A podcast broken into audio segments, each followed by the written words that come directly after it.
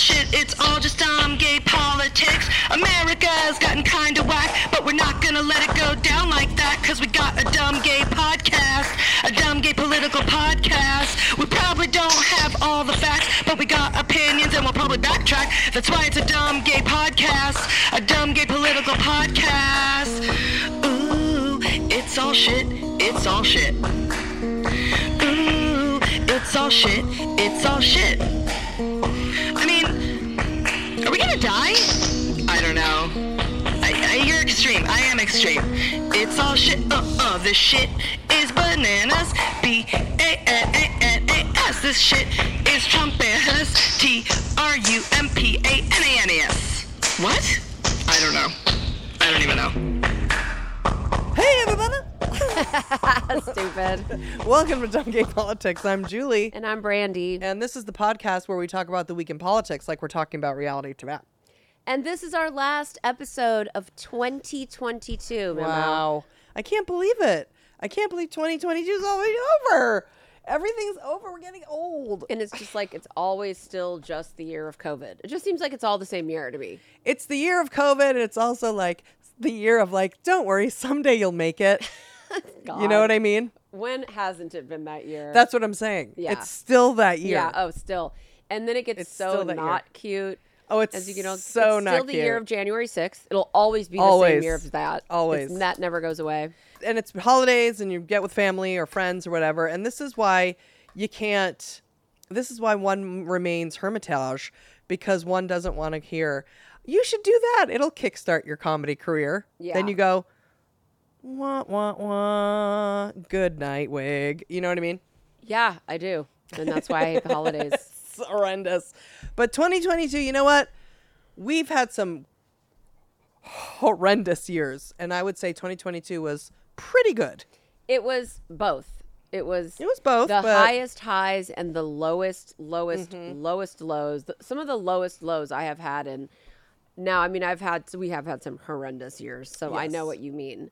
This was more of life's little curveballs, just coming on and being Right. insane and just disappointing Yeah. career things. I would say interpersonally and and you know socially and that it was that the year was good. And that's at the end of the day, that's all that matters. Like, if, if your problem is about money, then it's not a real problem. It just Mm-hmm. isn't. You know, it's all fun and games till your fucking dog almost dies, you know?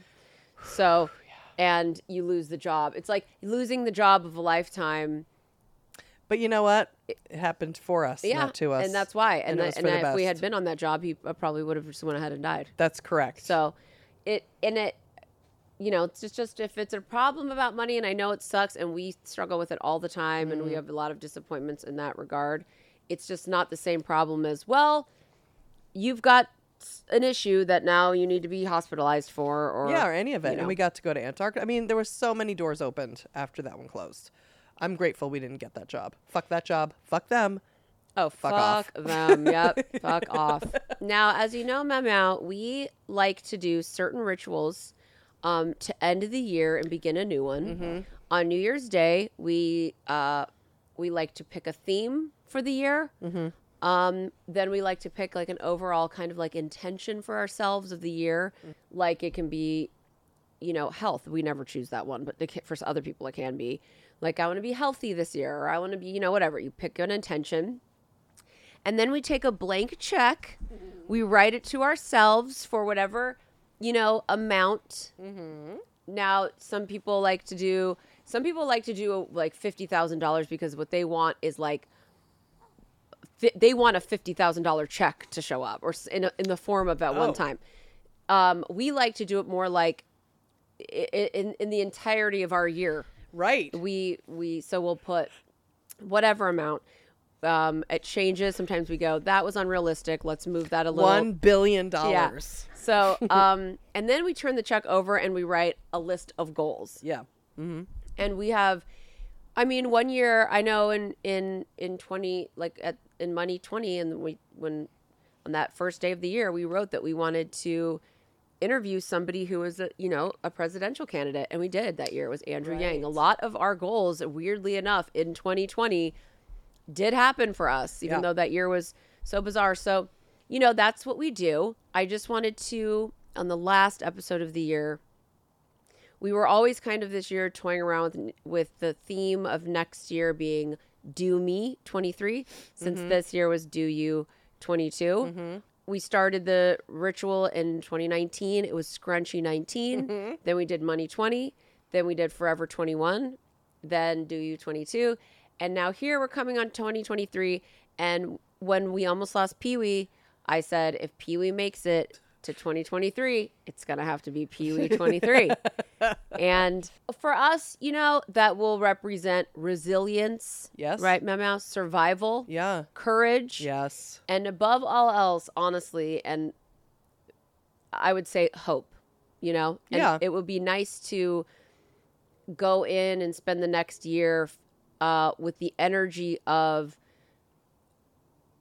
uh, something happening against all odds or a miracle or you know it's just we don't really ever take the energy of like beating the odds usually we're like oh look at the odds we're never gonna fucking that's never gonna happen so i would like to i think pee-wee 23 could be strong Love it. Love that. Love that. Love it. Beating the odds. beating the odds I absolutely love that. Um, I'm looking forward to our New Year's rituals, and also on New Year's Eve night, we like to do Julie Lang's ritual. It's kind of involved. Um, it's you know you got to really hunker down. It's not for everyone, but it's supposed to clear out the toxic leftover energy in your house to start the new year. Now, Hopefully, Julie Lang will hear this and post the instructions on our Patreon page for anyone in the group who might want to try it.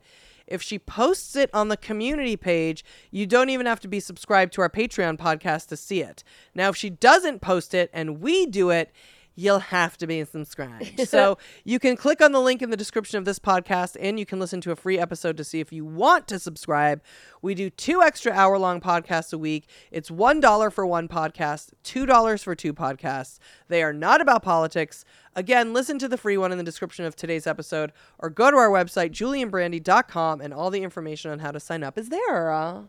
Uh, and get yourself or someone you love the gift of our patreon for 2023 seriously. You'll be helping us and helping them because you'll be showing them how much better their life is than ours and how much better of a person they are than us. Well, they could just listen to this podcast for that. That's true. And you know what, Memo? Speaking of Julie Lang, Mm-hmm. um, it's so funny. Like when we were getting ready to do her ritual, it's like you never know. I'm like, God, maybe Julie Lang doesn't listen anymore. But you know what? She does because she sent us a box of wrapped Chrismica packages. Mm. Um, I, that I thought that we could open right here. I love it. Love opening presents. And these are actually, we get presents all the time from you guys. These are the only officially wrapped, and this is from our friends, including our friends and family too, because which I'm happy. I don't like really exchanging gifts with friends and family, and I wanted Yep. to get them down to just handing us money. And that's Mm-hmm. what they do now. They just hand us envelopes of checks. My parents have just, they're done.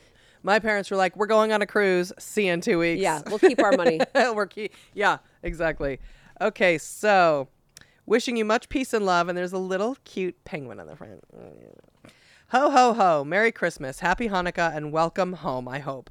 I'm hoping that little penguin on this card is a good omen. Taking a little time to reflect and wanted to show my appreciation for all you do with the enclosed items, including some homemade toffee. Ugh. XO, health, happiness, and motherfucking wealth. Julie, Lang. You That's right. Whore. We are on a three day juice cleanse um, after Christmas. Yeah. And Antarctica. I could really use not only I could use rehab. Obviously, I need a detax detox with the rehab. I really need. I Mm. mean, we could really use. We need to be locked in a room and detoxed, and so that is what we're doing. We're locking ourselves in a room and detoxing. Now, I made the mistake of opening up Julie Lang's gift, which she had made this toffee and put it into this plastic so bag good. with a bow. And Julie Lang, the plastic bag exploded. The toffee, I don't know what format it was originally in, but it was almost as if like you like if it was a toffee in the in the form of like a, a sheet pan Yep. like, mm-hmm. that mm-hmm. just shattered. Mm-hmm. So it was just all various sizes of you can tell. and I was tell. like, Mama, Mama, Yeah. there's chocolate and toffee in here. It's everywhere. It's all over the gifts. Uh, what am I gonna do? Yeah. And you're like, back away from it. Get away from it. Go. And then I was like, get me a bag. I need to put it in something. And then I start collecting all the toffee and licking my fingers because one thing we're not doing is chewing. I mean, there was a piece of it on the floor that I didn't want to give to Nacho, and you made me give to Nacho, or else we would have eaten it. Yeah. You're like, look. So, because we had to, I basically saved it all into a, ba- a new bag, and then I went and hid it away in a closet, and I can't look at it. I mean, I, I have not. I w- that was like, I don't even understand. That was like as if someone, of course, because the second you stop drinking or eating, um, someone shows up to the door in a tuxedo with white gloves and knocks lightly, and you answer, and they go, "Here's right. two martinis," and it's like, what? Fuck Yep. off. Yep. Don't come by my house and offer me free martinis when I just stopped drinking. So we saved it. The good thing about toffee, I do think it can be saved. Oh, it'll it'll save. It'll be there. It'll be there. Then it'll be there. Can't wait. Um, Yeah, and I mean, and I was so happy too, Julie Lang, because Julie Goldman, she loves um, a caramel moment. She loves um, that sweet, salty. love Uh, what's that called? Top like Butterscotch? Butterscotch vibe. And like a salted, Salted butterscotch, caramel. yeah, and that's what that is. It It's exactly what that is. and and so I was glad because I was glad it wasn't like brownies or something that you could walk by and go, hmm, I'm fine. I wish I had chips. No, no, no. That thing Yep. poured out of there, and it was like exactly what that bitch Oh, wanted. And I want to put it all over some sweet cream Oreo cookie ice cream. Mm, I want ice cream in my Yeah, yeah. Now, all Mm. I, now that we can't have stuff, it's like normally she wouldn't even really I want care. it. Well, and you know what? Pam needed to leave some ice cream sandwiches. We ate all of those. Those got eaten. Yeah, those got Tho- eaten. and those That's why- there, and I that's will why get we're- more. Why we're on a diet now? I've been eating everything. Okay, so that happened with the toffee, Julie. And you know what? Don't let that stop you from ever each week sending us toffee. Now, we don't know which of these gifts. There's two square Oh God, there's a piece left in the. on the top of the thing. There's a tiny. I know it's a tiny piece and it shouldn't matter. She's just licking it because we're not supposed Mm, to just chew. like the. and I had a lollipop, and then she's like, "Oh, we're allowed to have lollipops," and I'm like, "Well, yeah, I'm not chewing it." And then, right, Mama, you're like, "Oh, Yeah. I can get very, very creative with things I don't have to chew," and I go, Yeah. "Oh, what ice cream?" And you're like, "Yeah, or frozen yogurt." I'm like, you know what? You already have gotten creative with things we have to chew. She made a full soup and then pureed it up. Like, look, we could basically take a cheeseburger and puree it up if we're gonna do that. It was a vegetable soup. Oh, they are labeled. Oh, this one's for you. This one says to Julie and Brandy. Okay. Okay. Then this one says. Oh, this one's to Brandy. Okay. From Julie. Oh, right. I, I get confused because I see my own name. This one's So to Julie So- from Julie to Brandy from Julie. All right, here I'll open one. This one's to me alone Okay. for me. Opening Star Trek cocktails. What? oh, Julie, you know the way to my Oh, that's heart. that is that a vintage book? Star Trek cocktails, cocktail recipes. It's called a stellar compendium. I got a Keanu Reeves coloring book. Thanks, mom. That is great. oh my god. Look at this.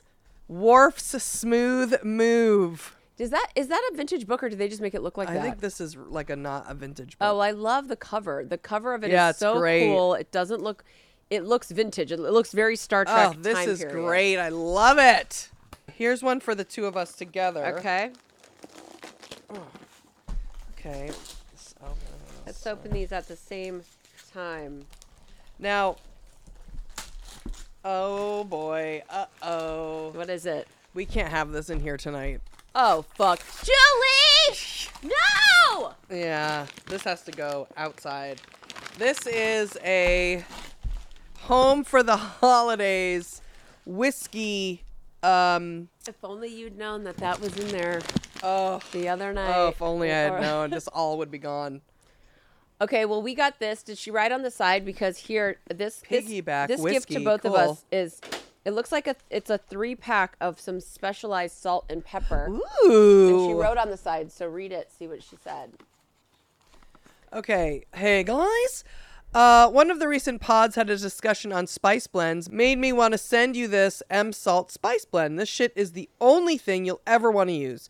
Julie, put this on a nice steak and throw that on the grill. Chef's kiss. I use it on everything.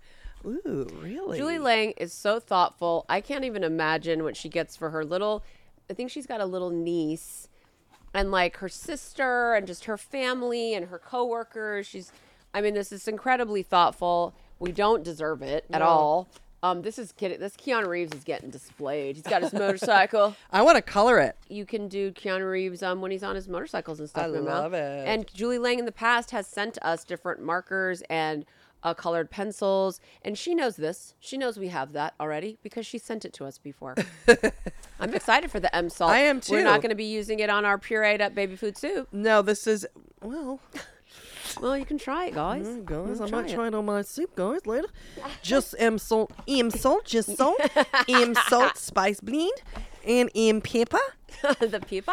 Well, what's the third one then? Oh, it's Mm-hmm. It's salt. it's just salt and pepper, and then The spice then the blend. the blend. Oh well, the blend is basically going to be giving us probably like our um, paleo blend Yeah. type of energy. yeah. Okay. Thank you so much, Julie. These are great. I love it. I And- love. I can't wait. And you know what? When we drink again, I'm gonna make special cocktails, and it'll be fun and delicious. Oh, it'll be fun if you make Star Trek cocktails for my birthday. Oh, I My would love to. birthday. For you. Hey guys, maybe I'll make some Star Trek cocktails for your birthday. Sure thing. Now, um, Julie, if you get a chance, please go and post for everybody to do the ritual. I'm sure there are going to be, you know, new parents and a bunch of people who have young kids who stay home. Um, not the the trash we would be if we had young kids, where we would uh, bring them with us to whatever drug den we were going to and let them sleep on the floor of the bathtub with a blanket on. If these parents want to do this ritual, it's a fun thing. You, it's like you, it's like you you put a bowl of water and it's like a whole to do and you can do it with your family and i just i like the ritual i think it's those kinds of things are you know cool for people who don't you know have like a religious ritual to do Yeah. now we have lots of gifts um, and Christmas cards still to get to, so we're going to be doing those well into Pee Wee 23. But sometimes we try to just, it's like we, we just try to do them as we open them, but it, we can't let the segment go too long, and we don't know if people get bored. And But I've been thinking a lot about Rebecca Kirshner because I love to look at baby Edison. Now, our picture of baby Edison that's on our Drug Den bulletin board is she's a tiny little newborn baby Yeah. and she's like looks I like see. she's floating in a rainbow Yeah. Of, of tulle and she's yeah. Mm-hmm. just so cute and then i love wyatt and so i'll always but i always look and wyatt Re- the baby's on her own in the picture but then it's rebecca and her husband jared and then their son wyatt i was looking at it the other day looking at edison and then i was like jared kirshner's name is almost like jared kushner Yes. it's like almost the exact That's same you're right. name. Jared Kushner. You're right. like, it's like does- Jared Kushner. Kushner. Is You're right. And I was like, so, and then while I'm looking at it, I'm like, do they have the exact same name? And then I had to remember the other one's Jared Kushner. Right. But it's like, they basically have the same name. And Rebecca has never pointed this out. And I No. do want to know if, if poor Jared, I wonder if he's just like, fuck, come on. yeah. If he gets shit at work, like, oh, hey, Jared, you brokering some peace with the Middle East, I mean, stealing more money. Yeah, like Yeah. If, if for in any scenario, not I guess not everybody has Jared Kushner on the top of their, but I mean Rebecca has to listen to it constantly on this Yeah. podcast. Yep. So um, she's married to Jared Kushner, basically. Weird. Her and Ivanka Trump. Wow. She sent a Christmas card. Okay. Um, Edison is now too, and I'm fully offended. Oh, no. I'm beyond offended. Wyatt looks like he's about to like get his license. Oh, my God. It's- I know. I hate it. God, getting old. Merry Christmas, betches. Rebecca Kirshner, Wyatt six, Edison a two. That's what she says. And there's a cute picture of them all in all their cuteness, being cute. So cute. Beep beep beep. Wyatt is now six. Oh, I don't know how these parents do it. I don't know how they do it. Now we're we real quick. We're just gonna fit another one in. Brittany Rogers Tovar. She sent us two books concealed by tissue paper. Oh, I can't wait to open these. and this note, I decided to keep them concealed um, I'm just like, you know what? Let's just start revealing things. Okay. Hello, Julie and Brandy. My name is Brittany, and I'm sending this as a thank you for getting me through 2022. I discovered your podcast in April of this year, and I've been listening since. I started a random bookbinding hobby and thought maybe you could use a journal yourselves. I am especially appreciative for you both keeping me sane when Roe was overturned. Ugh, grr. Your humor really made this year bearable. Maybe 2023 will be better. Doubt it. Brittany Rogers Tovar. Well, Great. uh the fact that anyone listens to this garbage who who started up a bookbinding hobby, um, that almost gives me the same feeling as when someone says they're a lawyer. Yeah. And I we love that she's a new listener. We're so excited. It feels like a solid book. You know, I love a book. she means it as a journal. So let's go one, two, three, and go in here. Oh my God, mine's Nancy Pelosi. So is mine. Are they both the same? Uh, same. Let me see. Same. oh my god. Nancy Pelosi with the sunglasses. Oh my god, and it's bound like an old school book with these ridges on the top, like golden. Oh, cool. And the the, the Mm. pages are just blank. It is like a journal. I'm going to use this for the Oh my god, this is so cool. very, very, very, very cool. So I would love to know how does she then print Oh. this out? It's it's almost like, and then it's like you could use. I don't know. I'm very interested in this. And it has a little a little ribbon to keep your place. Oh my god, I love this. You Brit- know, I love a journal book. Oh, Brittany, thank you so much. We use, um, we have a lot of of been given a lot of journals mm. over the years, and we use them all because we use them during each podcast to keep time notes and notes for ourselves. And we we mm. use these journals. We have travel ones we use, so mm-hmm. it's not that we don't use them, and we are so mm. excited. Nancy Pelosi representing in the red coat with the glasses coming out of the burning building. Yeah, exactly. After the fucking meeting with Trump, where she just laid it to him. Okay, now it's time for our brand new segment called Read a Book. Check this out, y'all.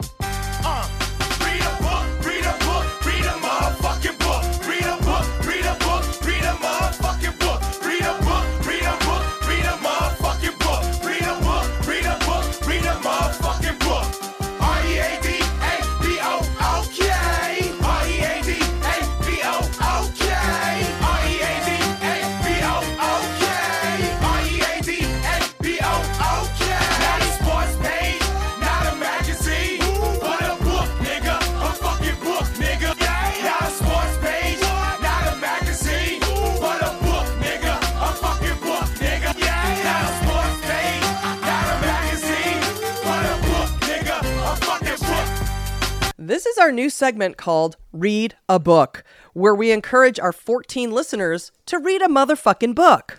And the book that we want you to buy and read and then give away and force others to read is called A Secret I Can't Tell by acclaimed producer, director, and writer Joe Gantz, who also happens to be one of our guests today. Oh, excuse me.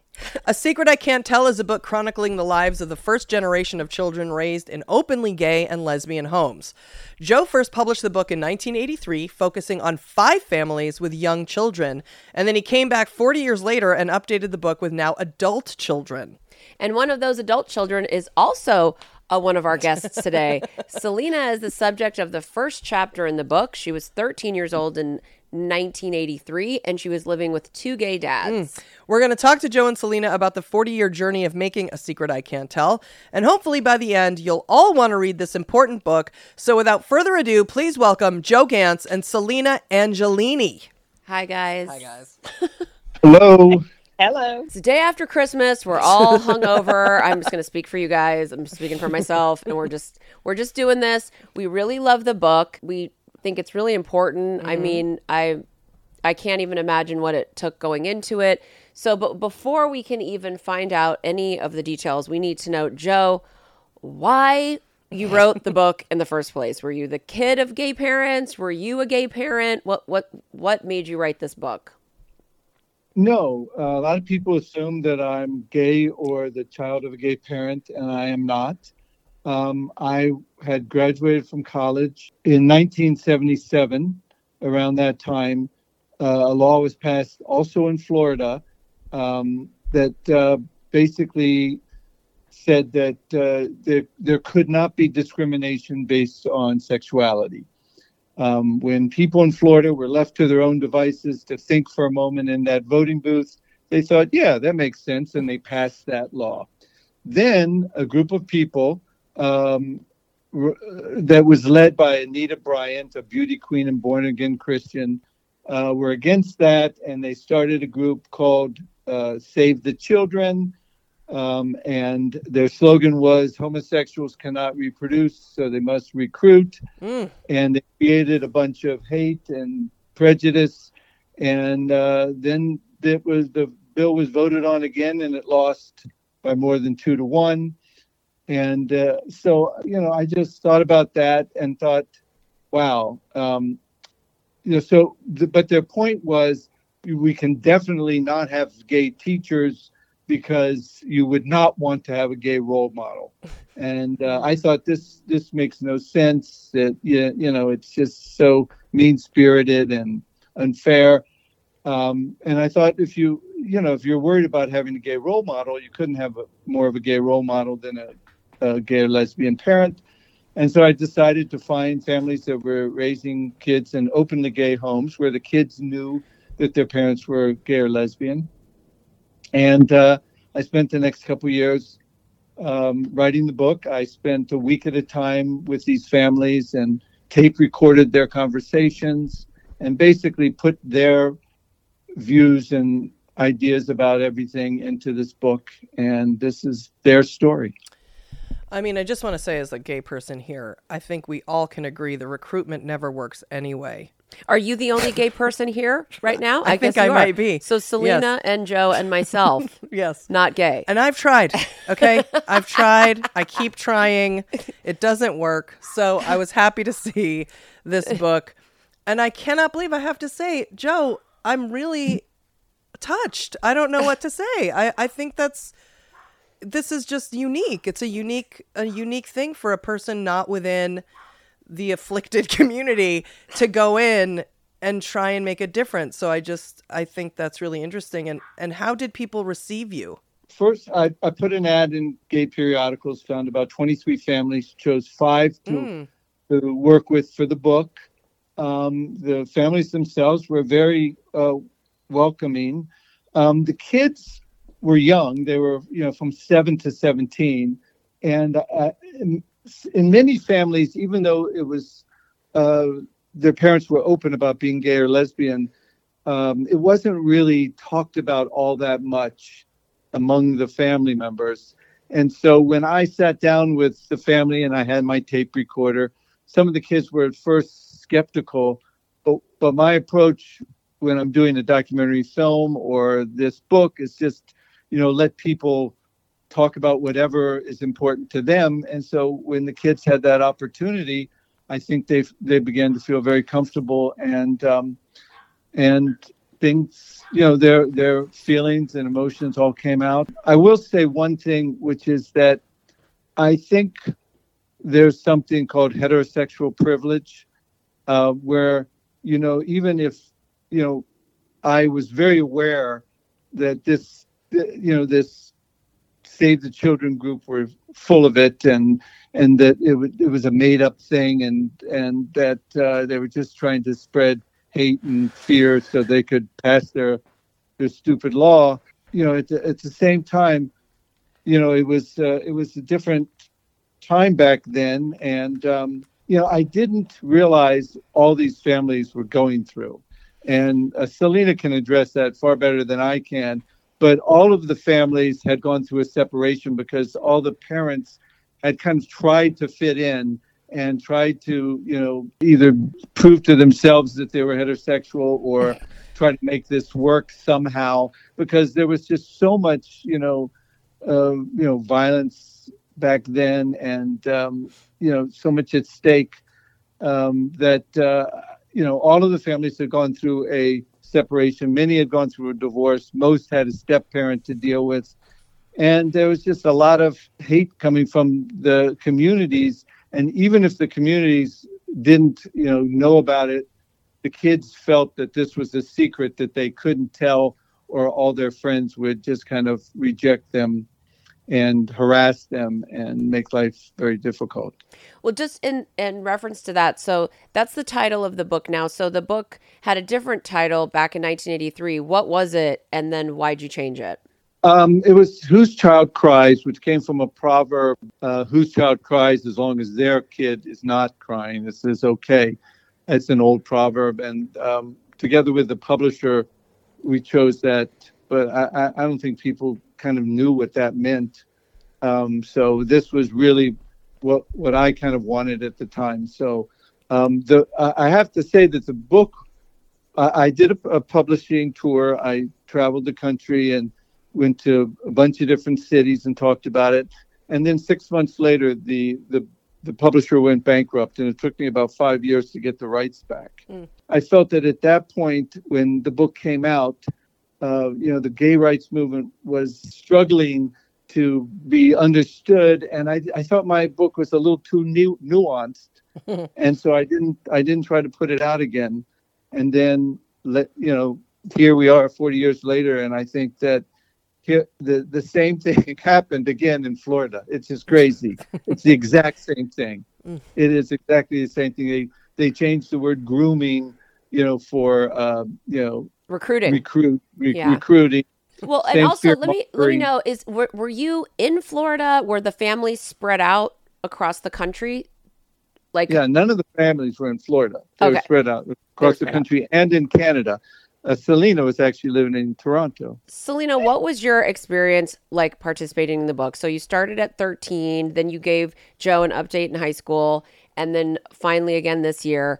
Like I was just wondering, besides we'll get into like your growing up and and the actual point of the book, but just in terms of being a kid and participating in a book, was it cathartic? Was it a nuisance? Were you like, why am I doing this? I have to go do classwork. Uh, no, I think I was pretty. I, I mean, at first, know, it's a little awkward, right? Who is who is this? And plus, at thirteen, you know, he seemed like an old man to me. he, was, he was not an old man. um, but you know, here's this person, and I and I grew up in a family uh, that that liked to talk and talk therapy and psychology and counseling and you know, let's talk it out. So here's another person I'm talking to. Um, so, um, did either one of your dads hit on Joe? They probably thought he looked hot. nope, not even close. Hmm. Um, no recruiting happening there. Nope. See, everywhere you go. so I think, you know, and then having a safe space to talk about things that I otherwise, as Joe pointed out, couldn't talk about. Was it scary? Um, I think it's a little bit. I think I, I also worried about how um, I would come across. Mm. You know, um, and, and, a lot of thirteen year olds, you're pretty, you, you know, you're pretty self conscious. Um, so I think there was some hesitancy to express some of the discomfort and the pain because I, I didn't want it to be misinterpreted as something it wasn't. I was uh, like when I first started, you know, reading through the book, I'm I'm surprised it had a different title simply because I feel like the title says it all. I know I I grew mm-hmm. up in the 80s mm-hmm. and Julie did too and you know like when we you know when we were young kids and I feel like it, I was just overcome by I wouldn't I make my parents drop me off down the street cuz they drove a Toyota Camry. like my dad had gray hair and I'd pretend he was my grandpa. Like I can't even imagine the level of secrecy it just I my own self would have put into it then you're adding on like actual danger. You know, there was hate crimes going on to to to gay people in the in the 80s. It's And back yeah. then you could have your child taken away by social services. There was no protections. Yeah, and I was acutely aware of that. That is just so stressful and awful. I mean, that that's not even putting. I'm sure you, ha- you I'm sure you have PTSD and everything else, but it's um, that's why the book is so important. Did you think what you were going to find was this high stress scenario? Uh, I think I was not that. That's why I said uh, there's something called heterosexual privilege. I think I was not aware of how much, uh, you know, a family like Selena's had to deal with in terms of their community. They lived in a small town and they were acutely aware of what their community felt and the danger of of you know losing your child if it comes out, and uh, you know just the the everyday harassment that you hear, even if you're not out at your work, that you hear and you perceive that someone's telling a joke, a joke or something. So uh, I think I did not. I thought this would be oh, I'm going to show these families and uh, show that they're you know just normal families raising kids, loving families, and they are.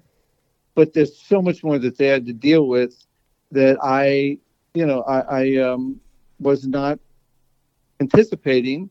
And I think that's why I didn't put the book out again right after the publisher, you know, when I got the rights back after the publisher went bankrupt. I just thought at that time someone would use it to to make it seem like the issues that they were dealing with and the, and the, all that was going on in the family uh, had to do with there being a gay or lesbian parent, but most of the issues were, you know, just the stress of what they were dealing with, combined with, you know, divorce and things that are um, happening in in heterosexual families as well, step parents. The the irony, you know, when I look back, you know, I hadn't looked at this book for forty years, um, and and I don't know if if Joe told you this. We have a really strange story about Joe coming back into my life. So um, I had been trying to. I had had a copy of the book when I was young, and I remember reading my own chapter, but I never read anything else, and I certainly did. I didn't. I didn't read the foreword, and I didn't read the introduction. You know, I didn't read any of that. Um, um, but I read my account, and then um, through multiple moves, had lost track of the book, and so I went out trying to find the book, and I obviously I remember the color, of the jacket. I remember the name of the book. I remember the name of the author. Um, and I couldn't find it. Like the last time I looked for it was a handful of years ago, and I couldn't find it anywhere. And then for some inexplicable reason, um, I think it was the month of August, I I decided to look on Amazon, and lo and behold, there was this copy for sale, and I was just like, oh my god, that's it, that's the book. And so the book didn't cost much, cost about four times more to ship it than it did to buy the book. Um, Thank you, Amazon. Canada. Yeah. and then um, the book, I'm trying to remember this because it was so shocking. The book, um, I thought, well, my, you know, it's not that much. I don't know if it'll ever show up because, you know, it's a third party seller. So the book finally does arrive in a, in a, in a manila envelope and I, I don't open it. I'm not ready to open it. And, and so I, I leave it kind of in my office for a couple days and I'm not, I'm not quite ready. Um, and then I decide to open it and I decide to start reading it. And I'm sitting there in my um, office and I start I start to be teary because I read I read the intro this time and um, it, it just really hit me square in the chest, like just knocked me out. I'm like, oh my God, the isolation. I never really thought about how isolated and how ostracized we were my entire childhood. And so it really, really hit me. And um, my my spouse and child came by and happened to sort of register that I seemed upset and sort of kind of asked about it. um, and I and I said, you know, there's this book, and I had never really told I had never told them about it or anything. And so I mentioned it, and then I came into the kitchen and I started sharing more with them, and I actually read them the um, intro or forward. I'm, I'm not sure if I'm getting the names right on what they they were, um, and it made me cry just reading it to them. And then over dinner we're chatting, and, and and he go and my husband says, "I wonder whatever happened to the author." I'm like, I I I don't know. I'll look after dinner. You know, I'll just I'll, you know I'll look him up, see. I go back to my computer after dinner, and there is an email in my inbox, and it's from Joe. Oh my Wow. god.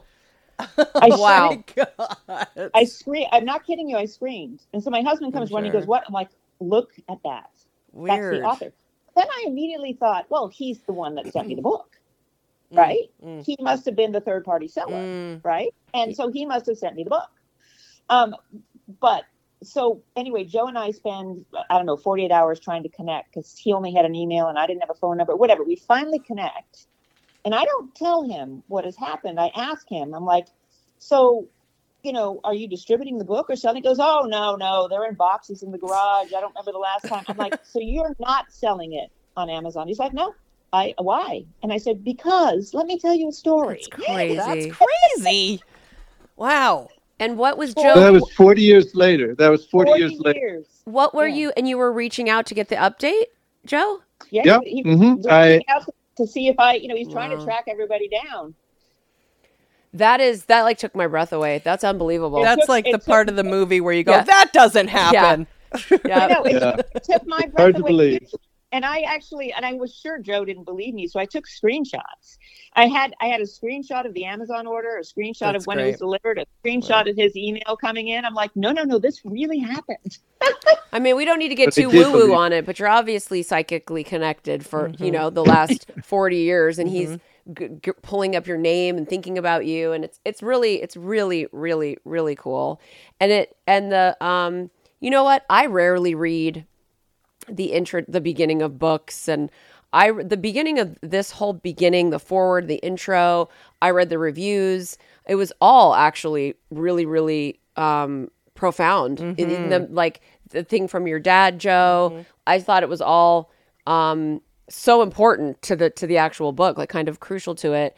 And Yeah. there was a part um from when you were a kid Selena that where you said I'm not I'm not a leader and I'm not a follower I just I'm different. I'm just to myself or Yeah. something. And it on one hand it felt very cool because if I you know, if you were an adult saying it I'd be like, "Yeah, rock on." But then thinking of a 13-year-old kid saying something like that, it did it did seem terribly like isolated. Um, it, it was, and when I look back, um, I, I, I've since raised a child, and I look back, I can count two birthday parties that I had. Now, gra- this, this is a first world problem, right? I mean, I, I, I understand that I'm incredibly privileged. People did love me, right? But I mean, it, it was one birthday party when I moved in with the two gay dads, um, my first birthday there, and then once everybody realized that there were two men in the house and there was no woman, there was never another birthday party. Yeah, I mean that. I mean, even as a little kid at 13, you saying that you're different, you knew deep inside that it, it's even hard to articulate now. Yeah. It's like you felt different, even though you're not different, but you are different, and you even say you're treated differently. Teachers treated you differently, but then they would treat you s- nicely in one class and not nice in another class, and this was all this weird quilt of just being from a gay family but you're not gay yourself and then or who knows or whatever it's just and that just subconsciously just ran through your veins it seems Yep. Well, it affected every every every interaction I had in the real world was affected by the classification of being that child Mm. of those men. had you later on or as a as a adolescent met any other children from gay families Yes, we um, we actually had a there was a gay fathers group Mm. um, that had was you know kind of a loose group of people. Um, nobody else in a situation like mine, which is living full time with same sex parents. Most of them, I think Joe alludes to this, were kind of splitting time between you know the two different households Mm. uh, or three or three different households depending on how you looked at it but um i was exclusively right living it you know what's funny. uh, not to just a small tangents making me think of ourselves. Brandy and i even though we're we're friends and we host this podcast we met on a cruise for lgbt families. And we got to you know we got to experience out families lesbians gay men mixed blah, blah, blah, with kids. And they are the product of people such as yourself who went through that and were not able to be out and free If I could add one thing to that, Mm, you know, yes. we have come full circle in that the state of Florida is trying to, you know, create the same fear mongering that they did 40 years ago. Yep.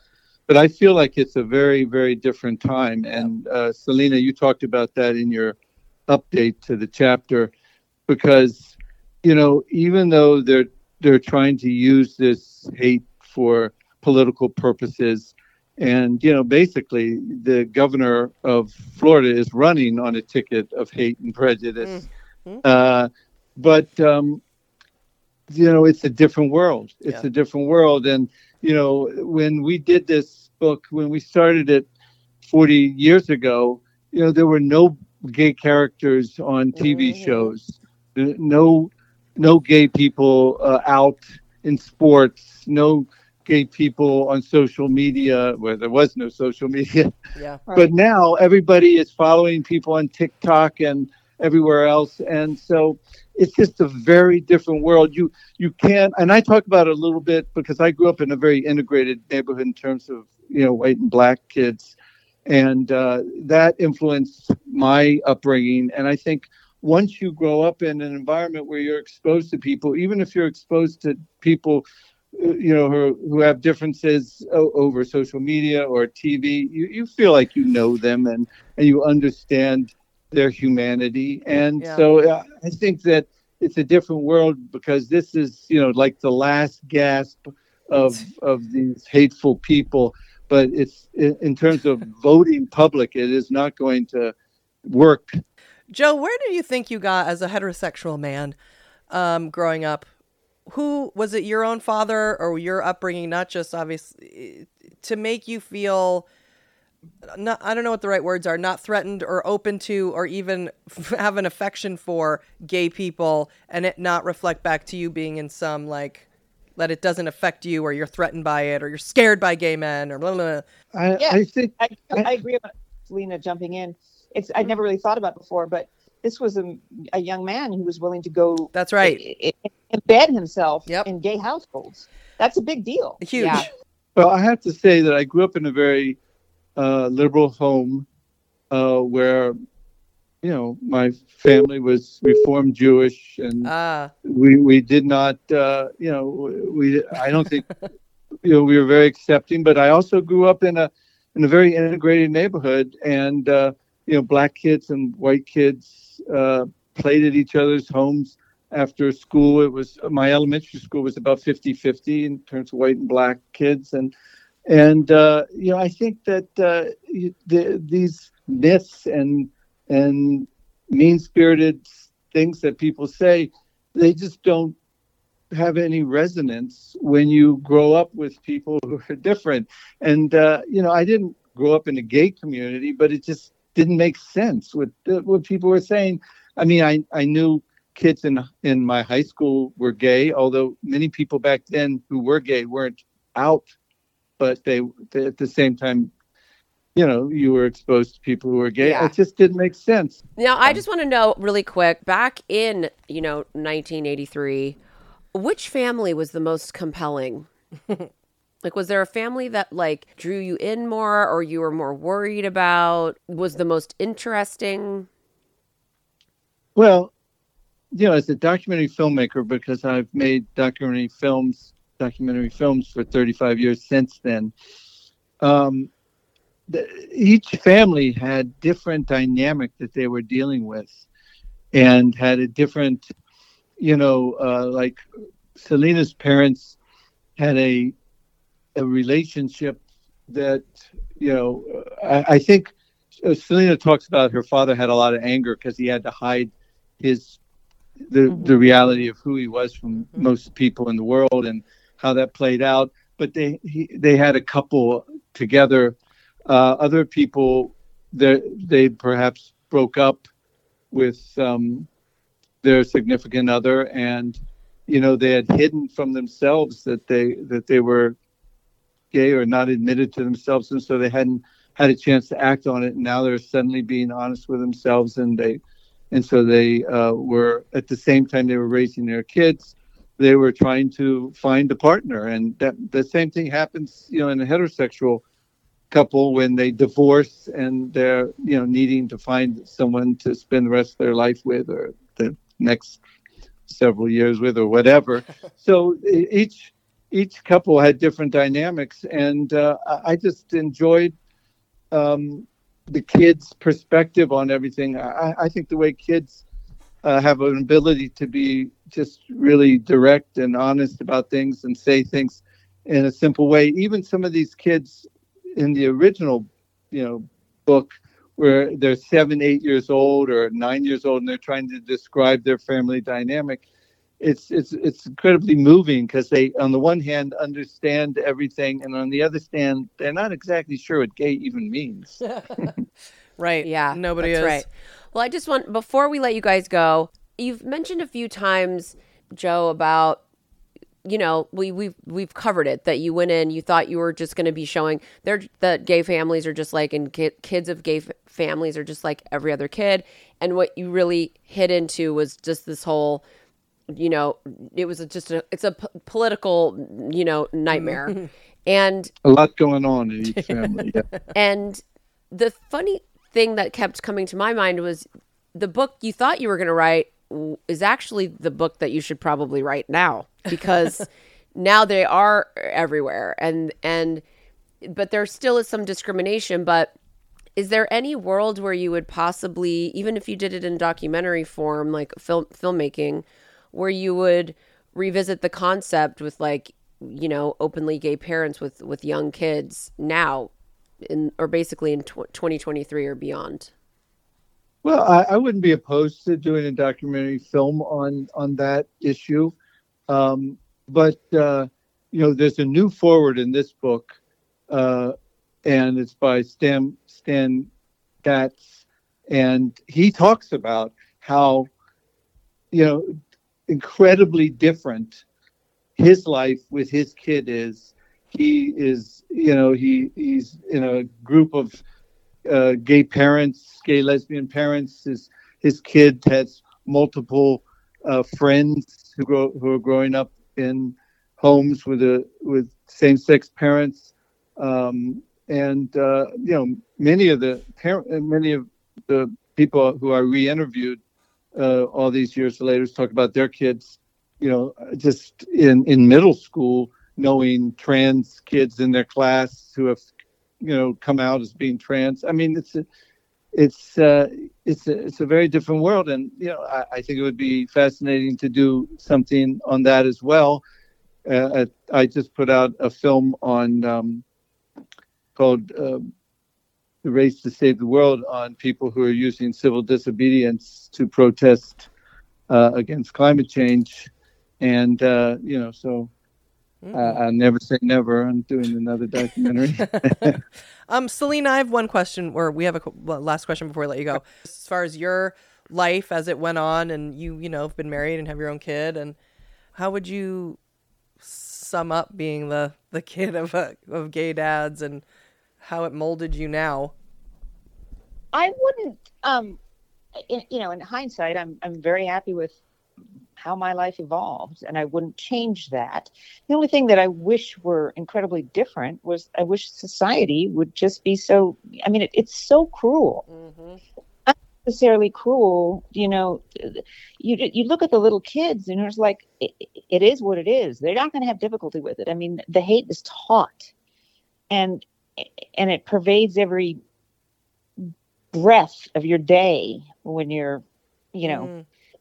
living in that. And one of the, one of the things that I thoroughly enjoyed, I never went out into the world at any point, even now, announcing that I was the child of gay parents.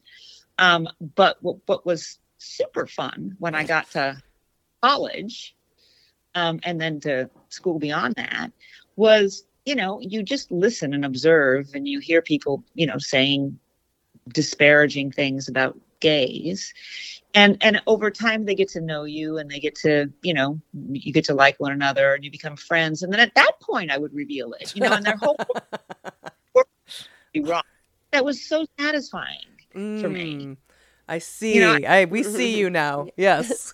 at one point i had to actually argue against gays having the right to adopt children I- I had to I had that position and argue it, and and and it was really interesting to me to do that. You know, at the end of all that, um, I I kind of just shared with people. I'm like, you know, I'm, I'm just so you know, you you're looking at someone who who lived this, and it and it's totally fine. yeah. If if the rest of the world would just back the hell off. Mm-hmm. Mm-hmm. Yeah. I mean well that. put. Yeah. Well put. One other And thing yeah. is that uh, uh, I made Taxi Cab Confessions over 16 years. It was on Mm. HBO, Mhm. and you know people were in the back of the cab, and they don't know they're being videotaped. And I would be in a follow vehicle, and I could see and hear what was going on in the cabin. I could talk to them through the a wireless earpiece in the driver's ear. And in the beginning years, um, we you know we had a lot of gay, lesbian, trans rides, and people would almost all be talking about how their family rejected them, their community was hostile. But by the time we were done doing that 16 years later, it, it almost flipped, where people talked about their family being so supportive and their, their friends at school were, uh, you know, really uh, close knit group and appreciating them. And uh, I tell you, that was very satisfying to see that transition over those 16 years. That's cool. that is cool, That's and really it's cool. interesting for I think the gay community as a whole throughout the evolution when you realize that you stop fighting for your rights and you start realizing life is just as bad for you as it is for everybody else in relationships. Well, thank you guys both so much for doing our stupid podcast. It was truly illuminating. Thank illuminating. you both for having us. Thank you, Selena, for Thank being you part. very much. And thank you, Joe, for you know for doing this. And and mm-hmm. it, it's people like you that that you know kick the door down for and you know what whatever happened with the book. The book did impact the world and this country and taxi cab confessions too. So please tell our 14 listeners how they can get their hands on this book on the new updated version and find you guys on social media if you so desire. Yeah, well, they can just go to Amazon to buy the book, and uh, it's the secret I can't tell. And we also have a website under my name, Joe Gantz, so they can go to either of those places to get the book. And thank you for talking about it. of course, Selena, any uh any s- handles? Um, no, I'm I'm glad Joe came into my life um, when he did the first time and and and the second time. Oh, Thank you. thank you guys. Thank you so much. Now it's time for So There's That.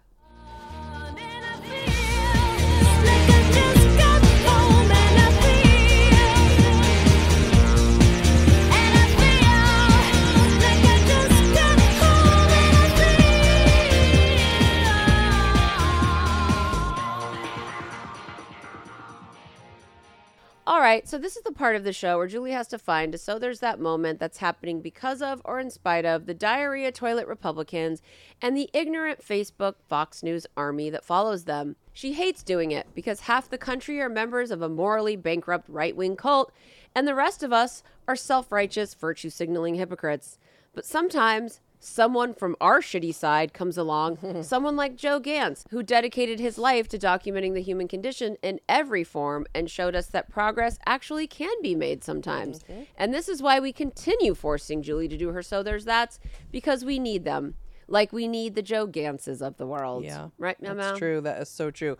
I mean, his book alone just could have been so there's that, and his existence in the world. Oh, well, I wanted to find a story that reflected the wonderful holiday season we all share. a story that even atheists can enjoy. The only people who won't care about this are animal haters, and a person, when hearing about penguins, says I'd like to punch a penguin in the face. To this person, I have to say, just no. That statement is inane. It doesn't even conjure anger from me. I just feel tired. Did someone say that? Yes. In fact, my exhaustion at the bullshit in general is at an all time high. Maybe it's the end of the year and I just, I've hit my wall. When Even now, when I read a story about Lauren Boebert or Kyrsten Sinema, I just feel sleepy. It's this. You know what it is? It's the part of the movie where the montage begins. Right after the hero meets a seemingly bedraggled spinster living alone in the woods, we then hear the wondrous story and watch the montage of how the one time obese, lovelorn cottage dweller learned she was descended from magical wizards and spent the next 40 years working on her craft. She built a great armor so strong and so beautiful, she found her higher power and magic rather than seek revenge or romance or anything. She lives alone, communing with the animals and whittling artifacts. Yes! Yes, I am that woman! Ah, the holidays. This is when I watch What Harry. artifacts have you whittled? That's the point. I think you're We're in holiday time. okay, fine.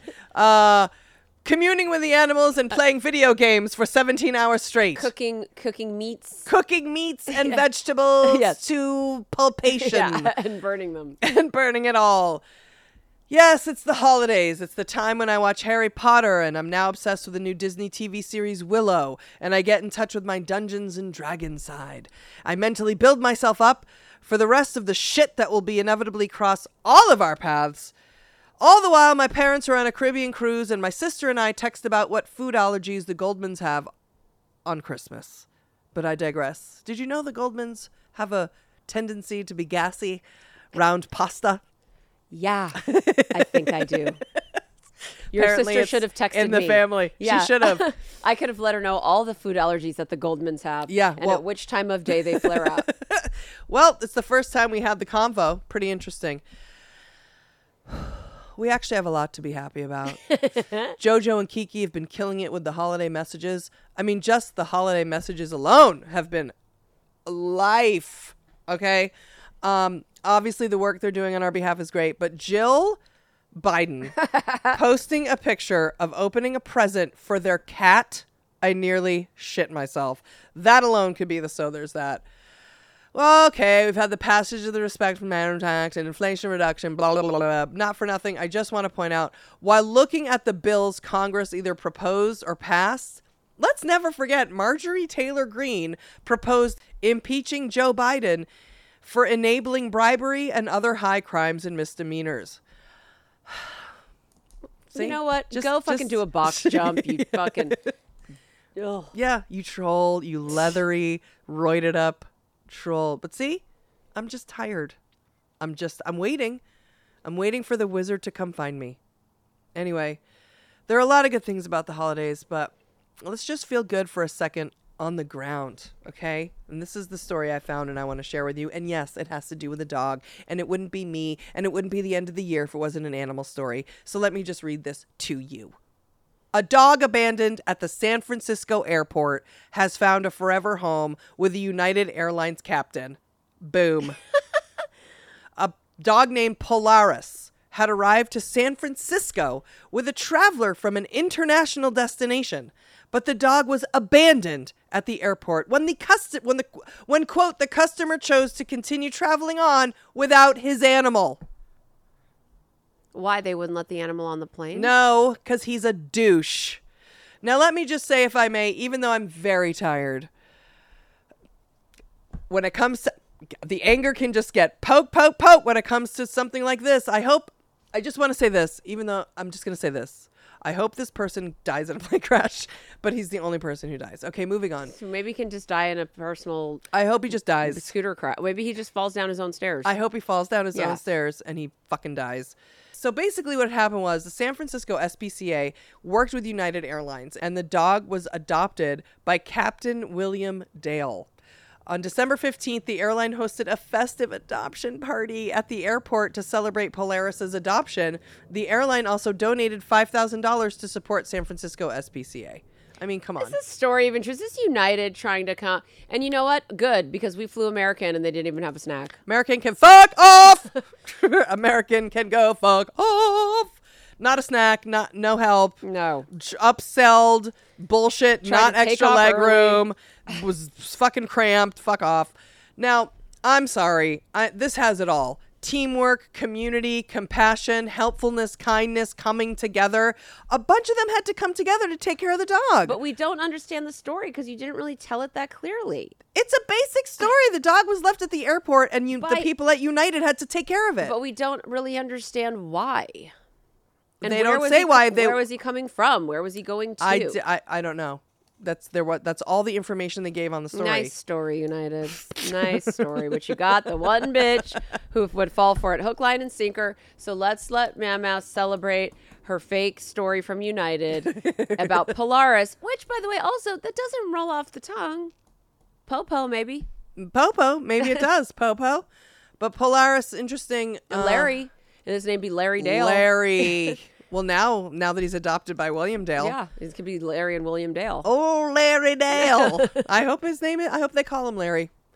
I Uh, maybe it is fake. Maybe it is fake. And if it is, fine. Then it's fake, just like Christmas is fucking fake. That's right. So we can at least have that and know that it's just another fairy tale for Christmas and it's everything that's supposed to be the Christmas spirit. Abandonment to homecoming. It's everything. Hopefully, Captain Dale isn't a disgusting abuser.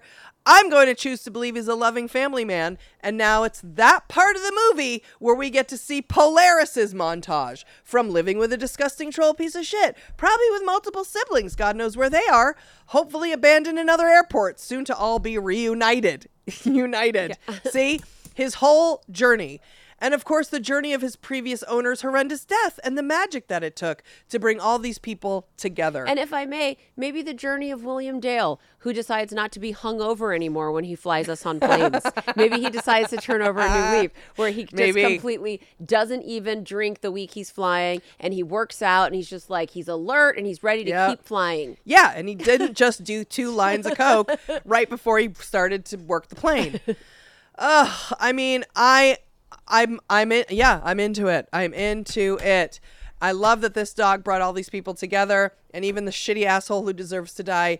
Even that shitty act brought people together, and their bonds are all uh, intertwined. And now we have all these stories and these these connections that are made. Polaris, the international dog of mystery, brought countless people together, reminded us what Christmas really should be all about, and which is funny that an abandoned dog whose name is Polaris, which by the way means the brightest star, Polaris is also known as the North Star, which we all know if you're lost anywhere in the world, the first thing you look for is the North Star to guide you home. So there's that.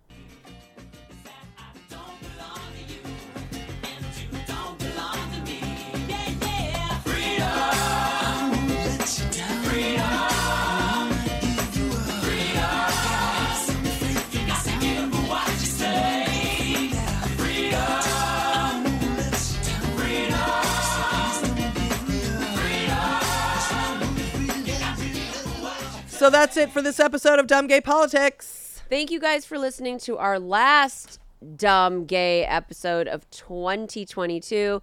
We are truly grateful for all 14 of you. It's this time of year that we really been doing this fucking thing 6 years. 6 years. It just gets kind of gross after 5, but still it's it's a lot of you have have most of you have been here from the beginning and we love you so much for that and anyone who's new we love you because you've really gotten the drags of the shit i mean really um, and we do appreciate all of you no matter when you first started listening even if you don't sign up for our patreon podcast That's right. But you know what? Please sign up for our Patreon podcast. Go to julianbrandy.com. It's only a dollar for a whole extra hour podcast per week. Or you can pay $2 and get two bonus podcasts per week. I feel like my mouth is like like a lot of it's like juicy juice in it. juicy juice. I don't know why. And our Patreon podcast is completely different than this, by the way. There's no ads, there's no politics at all, ever. It's just fun, random stories and deep dives and songs and stuff. There's a link to a free episode in the description blurb of today's podcast. And we've been doing our Patreon podcast since 2017. So that podcast is a year. Actually, it's only six months younger than this one. So we'll be coming up on six years of that bullshit, too. Um, so once you sign up, you'll get hundreds of podcasts to listen to instantly. And except for the COVID ones and a handful of others, like Will Smith and shit, they're pretty timeless. We don't usually like they're not they're not going to get dated by any sort of like an incessant uh, you know hot take parade that's not what it's Hot about take parade. That's true. And we're gonna try and get that super thread going over everyone's favorite episodes before the end of the year.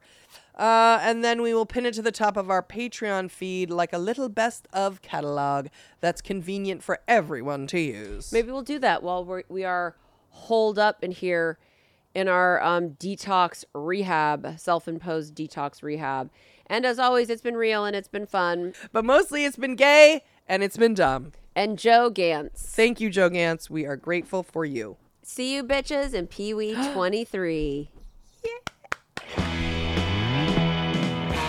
How'd you do, I? See, you've met my faithful hand in hand.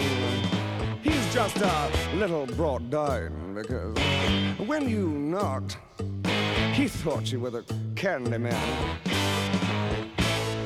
Don't get strung up by the way I look. Don't judge a book by its cover. I'm not much of a man by the light of day, but by night I'm one hell of a lover. I'm just a sweet transvestite uh, from transsexual Transylvania. Let me show you a rhyme and maybe play you a sign. You look like you're both pretty groovy. Or if you want something visual that's not too abysmal, we could take in an old Steve Reeves movie. I'm glad we caught you at home. Could we use your phone? We're both in a bit of a hurry. Right. We'll just say where we are, then go back to the car. We don't want to be any worry. Well, you got caught with a flat world. How about that? Well, babies, don't you panic. By the light of the night, it'll all seem alright. I'll get you a satanic mechanic. I'm just a sweet transvestite from transsexual Transylvania. Why don't you stay for the night? Night. Or maybe a bite. Night. I could show you my favorite obsession. I've been making a man with blonde hair and a tan, and he's good for relieving my tension. I'm just a sweet transvestite uh, from transsexual Transylvania. Hey, hey, I'm just a sweet transvestite uh, from transsexual Transylvania.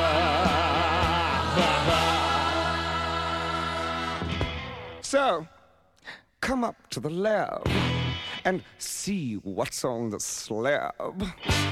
I see you shiver with anticipation.